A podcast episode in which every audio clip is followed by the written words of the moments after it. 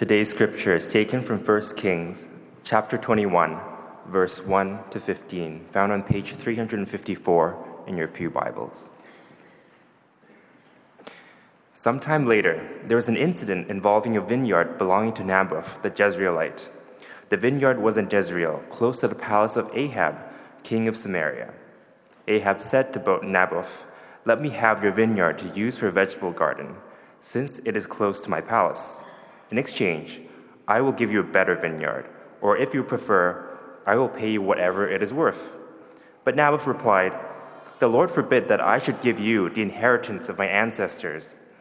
So Ahab went home, sullen and angry, because Naboth the Jezreelite had said, I will not give you the inheritance of my ancestors. He lay on his bed, sulking, and refused to eat. His wife Jezebel came in and asked him, Why are you so sullen? Why won't you eat? He answered her, Because I said to Naboth the Jezreelite, Sell me your vineyard, or if you prefer, I will give you another vineyard in its place. But he said, I will not give you my vineyard. Jezebel, his wife, said, Is this how you act as king over Israel? Get up and eat. Cheer up. I'll get you the vineyard of Naboth the Jezreelite. So she wrote letters in Ahab's name, placed his seal on them, and sent them to the elders and nobles who lived in Naboth's city with him in those letters, she wrote Proclaim a day of fasting, and seat Naboth in a prominent place among the people. But seat two scoundrels opposite him, and have them bring charges that he has cursed both God and the king. Then take him out and stone him to death. So the elders and nobles lived, who lived in Naboth's city did as Jezebel directed in the letters she had written to them. They proclaimed a fast and seated Naboth in a prominent place among the people. Then two scoundrels came and sat opposite him and brought charges against Naboth before the people, saying, Naboth has cursed both God and the king. So they took him outside the city and stoned him to death. Then they sent word to Jezebel Naboth has been stoned to death. As soon as Jezebel heard that Naboth had been stoned, she said to Ahab, Get up and take possession of the vineyard of Naboth the Jezreelite that he refused to sell you. He is no longer alive but dead. This is the word of the Lord. As you've, you've picked up already in some of the, the opening remarks and even the songs, there is uh, for sure a tension in the air around the Palm Sunday celebration. So it's sort of the nature of this day that there is uh, a conflict that's internal to the coming of Jesus into Jerusalem.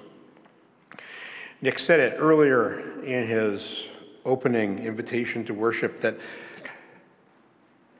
we're meant to see Jesus as a king in contrast to other forms of kingship and power. And so when we see Jesus coming in to Jerusalem on a donkey, those early Christian communities where we're taught to see Jesus in contrast to the dominant pictures and images of kingly power in that, in that culture. One of the developments in New Testament studies in recent years has, has been this understanding with a closer reading of the Apostle Paul in several of his letters that, that one of the things that he's doing in his letters, Ephesians and Colossians, and there's glimpses of it in Philippians, is that he's actually contrasting the Jesus who is the king who died on a cross with the most powerful and prominent images of Caesar, the leader of the Roman Empire. And so those letters for Paul are spiritual letters written to encourage the people, but they also have a political savvy about them. Because what Paul is doing is he is encouraging those early disciples, who in many cases their lives were threatened because of their faith, to live more deeply in one kingdom, to give their lives fully to one kingdom, instead of following the kingdom of Caesar and the world. And you can see that, that imagery as we think about the, the, the story that Midori read for us from Matthew's gospel and is there for us in the other gospels. This, this picture of Jesus coming on a donkey. builds in that contrast to the way that Caesar, the governor, the ruler, the king, the lord of the Roman Empire, would celebrate a military victory. Coming into the conquered city or celebrating through Rome in order to express power with a fancy chariot and beautiful, magnificent horses, completely f- clothed in the regalia of, of power and image in that time. But the gospel is planted firmly in the middle of that empire. The gospel is planted firmly in the middle of those politics. And, and most of you know this that, that because of those, those kingdoms in conflict that took place for those early Christian communities, that many Christians ended up giving their lives because they chose one kingdom over the other. And that choice of which kingdom you live in, which, which kingdom you give your allegiance to, is still a choice for us today. That in many ways we live in a culture that has dominant characteristics, that has certain themes, that has certain demands on our participation and on our allegiance.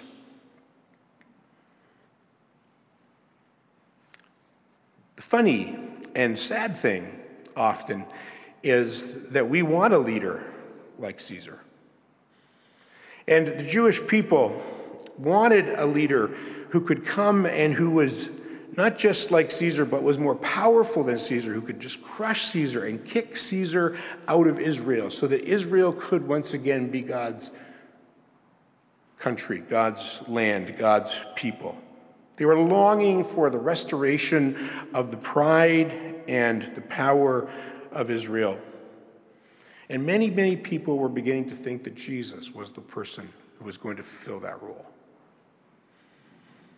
But I hope you see that when Jesus comes parading into Jerusalem on the back of a donkey, that there's some kind of irony about that parade. There's some kind of turn, there's some kind of trick of the trade, there's some kind of image that is there for us to see. And that's why we celebrate so closely the Palm Sunday parade moving into Holy Week. Because that same crowd, those same disciples, some of those exact same people who were singing Hosanna, this must be God's messenger, this must be the King of Kings and the Lord of Lords. He's performed miracles, he's healed people, he has brought a new economics of providing food for people who are hungry that we, that we don't understand. And yet, a few days later, they were crying for his crucifixion. So disappointed were they. And so, this Palm Sunday comes to us as we wrap up our Lenten series on the seven glittering vices. And today is the vice of greed. And what we're doing is we're doing a comparison. At least that's what we're launching off in terms of our reflection this morning. And we're looking, we started, we started with a king named Ahab. And Ahab is a powerful and pathetic picture of greed. He's a king who has everything, and yet he wants a, some guy's vineyard. And he tries to manipulate the power of his politics to, to, to get the vineyard. And then he is disappointed because of this rejection. He's asking for this man to give up his birthright, to give up his inheritance, to give up his family tradition so that he can have this, his new glittering trinket. He can have this new toy. He can expand his power, expand his vegetable garden. And he's turned down. And, and, and, and the, the, the description in the book of Kings says that the, so Ahab went home when he was rejected, and sullen and angry. And he lay in his bed sulking and he refused to eat. There's a picture of how greed works its way into our lives. He's not satisfied with his food because he wants something else more importantly. Listen to some of these quotes on greed. Greed, for lack of a better word, is good. Greed is right. Greed works. Greed clarifies. Greed cuts through and captures the essence of the evolutionary spirit. Greed in all of its forms greed for life, greed for money, greed for love, for knowledge has marked the upward surge of mankind. Gordon Gekko, the iconic main character in the award winning and controversial film of several years ago called Wall Street. Greed is good. Greed for everything, greed for anything. Greed, for lack of a better word, but the greedy are excessive in acquiring and keeping possessions, even to the point of depriving others of what they deserve or need. Greed causes callousness towards those in want. Justice, giving others their due, is the virtue that greed attacks. That's what Ahab can't see. He's so obsessed with his desires that he can't see the beautiful life of this man who just wants to keep his family heritage, who wants to continue to, to till his land. But something has gone wrong in Ahab's desires, that, and Ahab is known as one of the most wicked kings in the history of Israel. Later on, when Elijah the prophet confronts Ahab, um, one of the things that, that we read is there was never a man like Ahab, verse 23, who sold himself to do evil in the eyes of the Lord. Urged on by Jezebel, his wife, he behaved in the vilest manner by going after idols, the idols of the Ammonites. That's what greed does. It, it takes material things and attaches transcendence to them. It takes material things and transcends ultimate purpose to them, and so develops and nurtures that obsessive desire to have something because we come to believe that it's actually the most important thing that a human being can have.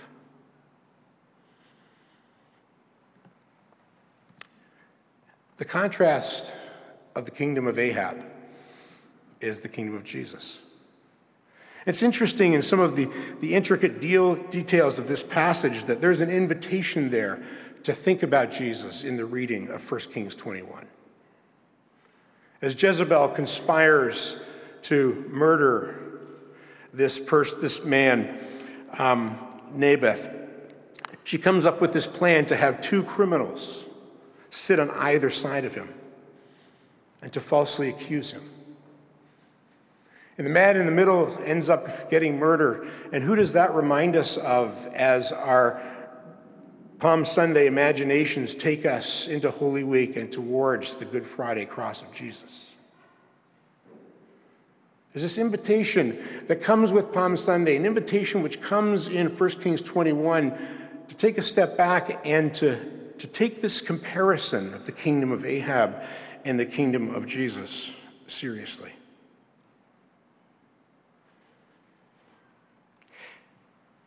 Greed has become a kind of a fascination for us.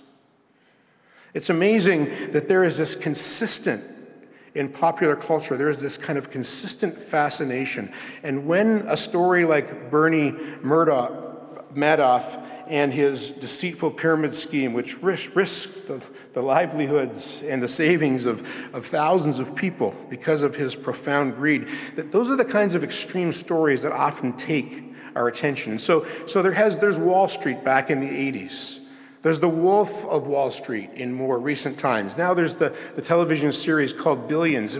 We, we are fascinated by this, this kind of obsession that is almost beyond belief. Because we understand that there is a depth of depravity that takes human beings so far down the track.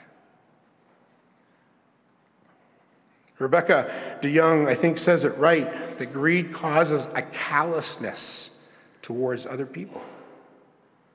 It causes a lack of concern for justice because it's so concerned about taking for itself that something in the mind and something in the heart changes.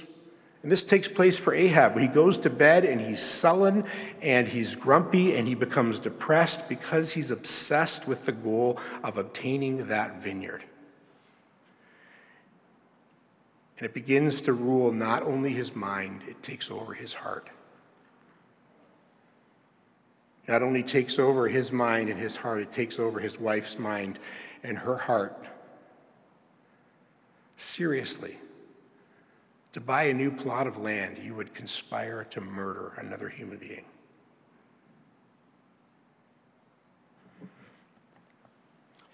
The key about the seven deadly sins is this the key is not for us to use those seven deadly sins in order to pound ourselves into guilt and submission.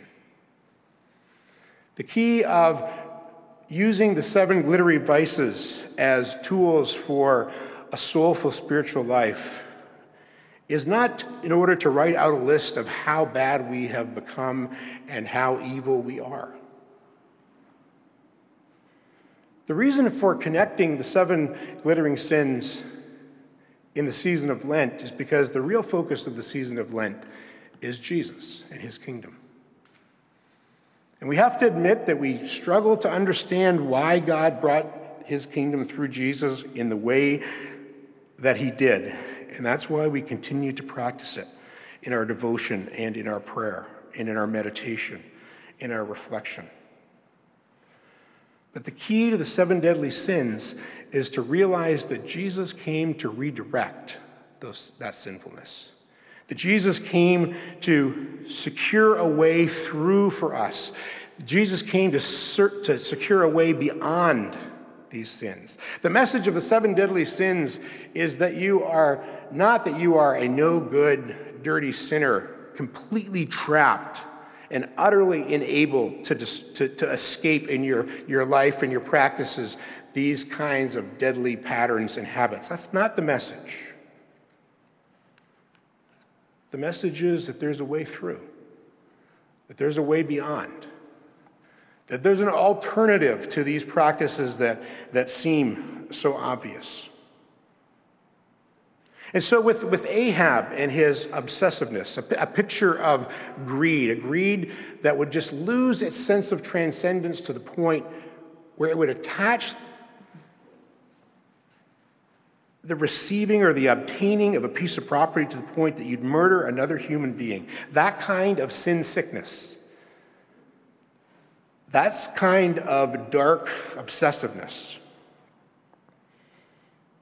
we have an opportunity to think about Jesus.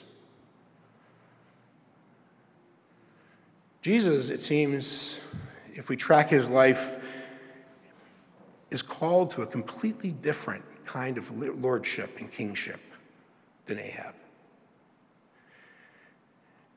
Ahab wanted more, and Jesus was born with nothing. Jesus was laid in a manger by his by his parents. The manger is the place where cattle eat. Jesus came into this world. His parents could not even find a place to stay. They didn't have the kinds of connections, they didn't have the kind of community, they didn't have the network of resources. Jesus was born into a poor refugee family. But the imagery surrounding his coming has to do with not about what he would gain for himself, but that right from the get go, he would come to provide food for a hungry creation in being laid in the manger. For most of, of Jesus' life, he lived a life of such simplicity, profound simplicity, and poverty. One of his most famous sayings is Foxes have holes. In other words, even animals have their homes. But the Son of Man has no place to lay his head. Home ownership and a savings account and a good pension were not part of Jesus' calling in this life. And so early in this story, his story of Jesus' life that we follow closely because we believe that our salvation lies in him and in his way. We believe that God is revealing his kingdom through Jesus. And we remember that Jesus, when he died, he was stripped, his clothes were given away, he died with nothing. He came into the world with nothing. He lived his life with nothing. And he died with nothing. Abandoned. There was no death planning for him. There wasn't the money to afford a nice burial plot. I wonder if you've thought to yourself in your reflection on Jesus' story how much greed actually plays into his final days. He was betrayed by Judas, one of his disciples. Now, Judas could have been ambitious for all kinds of things. Judas could have been ambitious for political power, he could have been ambitious for a higher religious role in society. He betrayed Jesus for 30 pieces of silver. He betrayed Jesus for money. He betrayed his friend and his Lord because he was greedy. And so Jesus is not a stranger to the reality of greed. This seventh and last of the deadly sins is one of the sins that got to the heart of Judas, that caused him to lose that sense of transcendence, that, that caused him to lose that sense of what actually was reality and not reality to the point where his greed overtook him and he was tempted in it and he followed through it and he passed it on by giving Jesus away, by betraying, by leading the authorities to Jesus. Matthew 27 tells the story. Early in the morning, all the chief priests and the elders and the people made their plans how to have Jesus executed. And so they bound him and they led him away and they handed him over to Pilate the governor. When Judas, who had betrayed him, saw that Jesus was condemned, he was seized with remorse and he returned the 30 pieces of silver to the chief priests and the elders. I have sinned, he said, for I have betrayed innocent blood. So he has an aha moment. He has a that come to Jesus moment. But the authorities say to him, What is that to us? That's your responsibility. So Judas threw the money into the temple and he left, and then he went away and he hanged himself. The chief priests picked up the coins and they said, It's against the law to put this into treasury since it is blood money. So they decided to use the money to buy the potter's field as a burial place for foreigners. That is why it has been called the field of blood to this day. Then what was spoken by Jeremiah the prophet was fulfilled. They took 30 pieces of silver, the price on him by the people of Israel, and they used them to buy the potter's field as the Lord commanded me. Even in Jesus' betrayal, greed is redirected. Do you see that in the story? That the 30 pieces of silver that so obsessed Judas, that when he came to his senses and he couldn't live with, that 30 pieces of silver was actually redirected towards the poor. That money in God's kingdom is redirected in its proper direction towards buying a burial plot for people who did not have the connection, who did not have the network, who did not have the money in order to provide that for themselves and for their own families. And so, whenever the kingdom of the world, the kingdom of Caesar, the kingdom and the greed of Ahab come up against Jesus, something is transformed. And in that story, there's hope for us because it reminds us that God doesn't seem to be satisfied to leave us with our seven deadly sins or our seven glittering vices, but that God is constantly, purposefully trying to renew us and giving Himself to redirect our hearts in the direction of his heart. And he does that through Jesus.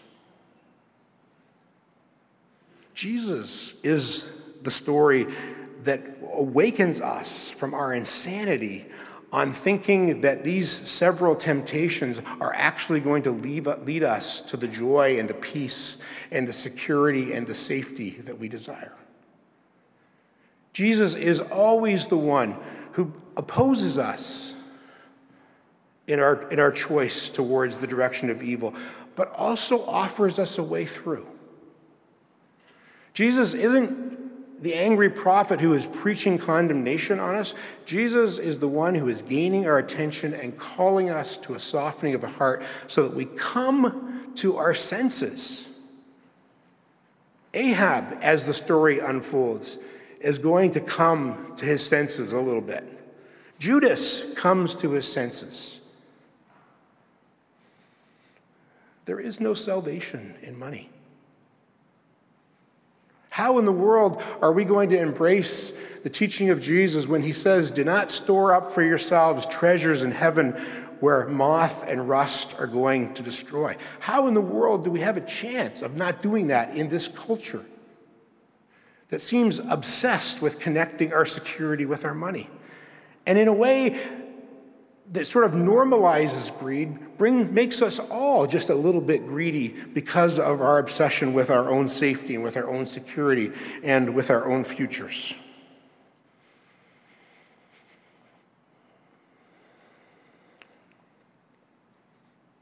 How in the world do we have a chance of hearing the words of Jesus to the rich young ruler sell everything that you have and give to the poor and follow me? Where and how could that ever become even a glimmer of truth for us? In a culture where the kingdom of this world and its obsessiveness about money is grinding us and grinding us. You know, in many ways, the way that the culture wants us to think about greed, by, by distracting us, I think, in these movies about opulence and an outrageous kind of greed that most of us can't actually identify with because they're kind of beyond the pale. And so I, I see those cultural, um, those cultural stories of obsessiveness and the vulgarness of greed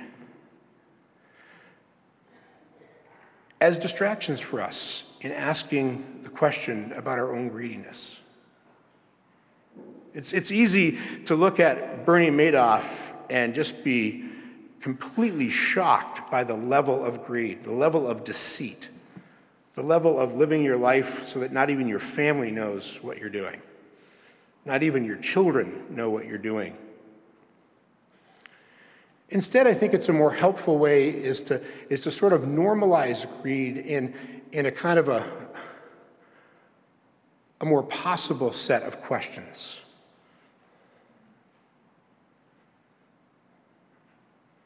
As disciples of Jesus Christ, how do we give ourselves to continue to participate systematically in a culture of greed by the way that we participate in the habits of the heart of this culture in our planning, in our goal setting, in our saving, in our understanding of money and its reality? How does this connect with us? How does this speak to us? What, what are we doing with the fact that most of us live in the small percentage of people in the world who actually control the 90% of the world's resources? How do you think about that? How does that affect the way that you pray, the way that you plan, the way you participate with your money and in the world today? How does the temptation of greed affect the life and the ministry and the organization of the church? Is there any question to be asked there? Is there anything to reflect on there?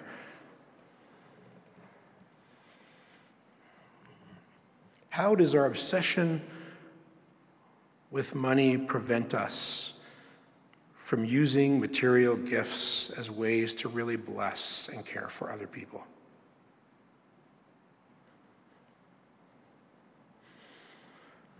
Where do you see the kingdom of Jesus breaking into the culture today?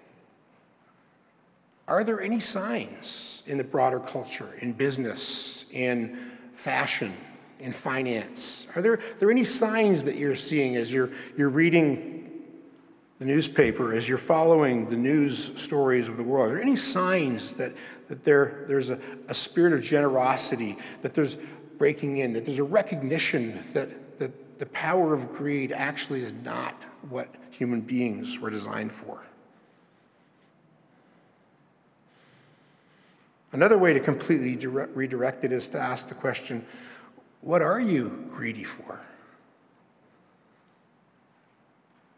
What are you longing for? What are you desirous of? The Apostle Paul in 1 Thessalonians chapter 5 says a really interesting thing. He says, he talks about ambition. He says, make it your ambition to live a simple life and to work with your hands. How in the world are we supposed to read that prophetic text in our culture? Make it your ambition. He's using those words on purpose. Become ambitious for simplicity.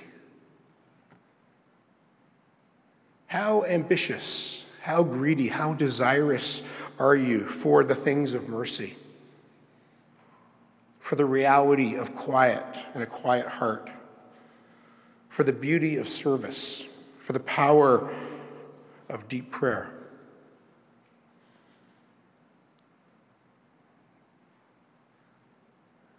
There is a kind of a, a greed for God's righteousness, a longing for God's truthfulness, a passion for God's kingdom that is real and that is true and that moves us towards the transcendence. But greed continues to have a power over us. Let's move beyond our money, to be quite honest. We, we've become greedy for information. It's called the internet. It cultivates this desire for us, not for less, but for more, whether we need it or not, whether it helps shape our hearts or not. There's an intensification that takes place in our culture. It's an intensification around sexuality, it's an intensification around things of violence that human beings seem to only be more and more satisfied with a certain intensification, whether it's money, whether it's sex, whether it's power, whether it's information. And so the glittering vices, the seven deadly sins, they, they can become a menu of asking ourselves, how, what is the state of my soul?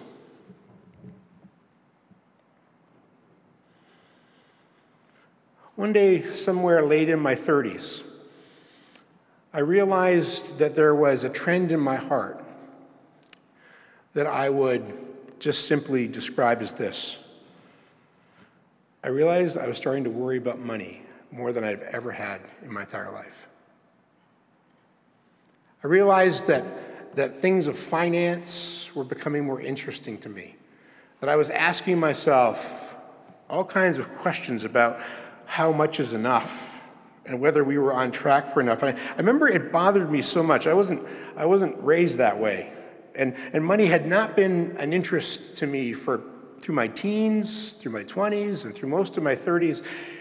It bothered me so much that I admitted it to Karen, my wife, and just said and asked her to think about my life and our lives and, and just to ask this simple question like, why do you think money is becoming more important? We talked through, you know, having, having kids, and maybe it was because of the worry about university and, and all of those kinds of things. And, and pretty soon that, that, that uh, distraction turned into a, an interest in finance, an interest in financial markets and in stocks and all kinds of vehicles for investment. And, and I, I have to say that at some point in time, I just had to pull myself off that track. Just to remind you, I wasn't working as a banker, I was living as a pastor. And yet, somewhere, at some point in time, most of us are touched by these temptations. I really believe that one of the blessings in my own life around this area has been the presence of people who have offered me an opportunity to see that God could redirect the habits of my heart. I'm, I'm so thankful for my, my maternal grandmother, to all of my grandparents, really. But I had, I had my rich grandparents and my poor grandparents. That's what we used to call them, because one of them owned a cottage and one of them didn't. It's interesting that when my grandparents passed away, both the rich ones and the poor ones, they really did pass away leaving very little.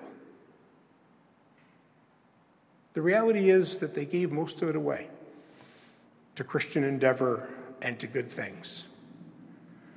Their will was not filled with hundreds of thousands of dollars. That could have been a disappointment to my aunts and uncles and to us cousins, but, but really what it did is it spoke to who they were and to the kingdom that they were living in. My, my grandmother, my maternal grandmother, used to always be slipping us these silver quarters. I think I may have told something about this story before here in Knox Church. And my mom used to always say to her, Mom, don't give the kids money. Every time we visited, she was like sneaking them into our pockets and into, we'd find them in our boots and our socks. And because she just didn't want my mom to know she was giving us these silver quarters. And we thought my grandmother was so rich. And when I was, went to university, I lived with her for three years. And one day, when I was snooping in the um, china cabinet, which was upstairs in a spare room because her home was too small to have the china cabinet in the, in the dining room, I found this little sugar bowl. And it was filled with several dozen pieces of these silver. But she redirected it in the direction of love. When she died, she didn't have anything left except for a heart filled with love for God and for her family. A life spent in prayer for her grandchildren. And we're still seeing signs that those prayers are being answered even as we're getting into middle age, all of our grandchildren. I'm, I'm, I'm thankful for my new friend in Cuba, Giovanni. You know the politics of Cuba. Cuba is a pretty poor kind of place. It's going to get a lot of attention the next week and the next months ahead. But through, we think, the direction of the Holy Spirit, we've, we've met a young person in Cuba. And he hardly has two cents to rub together, but man, is he rich in family. Does he ever love his two little daughters and his wife? Is he ever rich in friendship?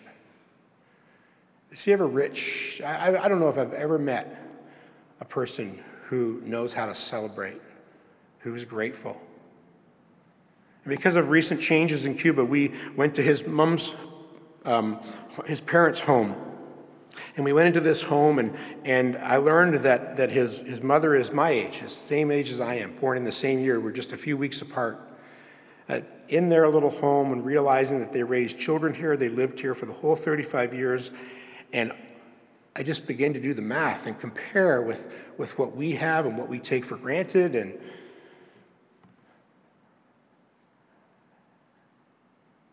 it's a beautiful thing that God gives us other people in our lives who are followers of Jesus, who, who have a way of living and spending and praying and living out their lives that remind us that Jesus is in the business of redirecting our hearts.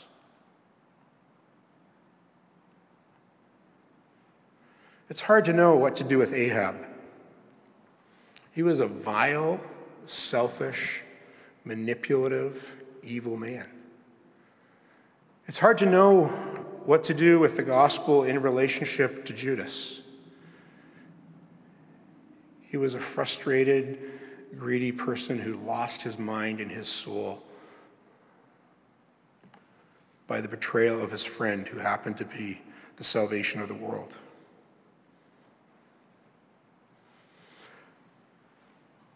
But there's something to do for us. And that is to continue to follow Jesus with all of our hearts and our souls and our minds. And to see the way that the generosity of God works in peculiar and beautiful ways through his teaching and through his living, and ultimately through his dying. It's not easy to follow Jesus in the, in the purity and the power of his kingdom in this culture. There's an empire esque quality about this culture when it comes to money, in the same way, way that there was an empire esque quality to the Roman Empire.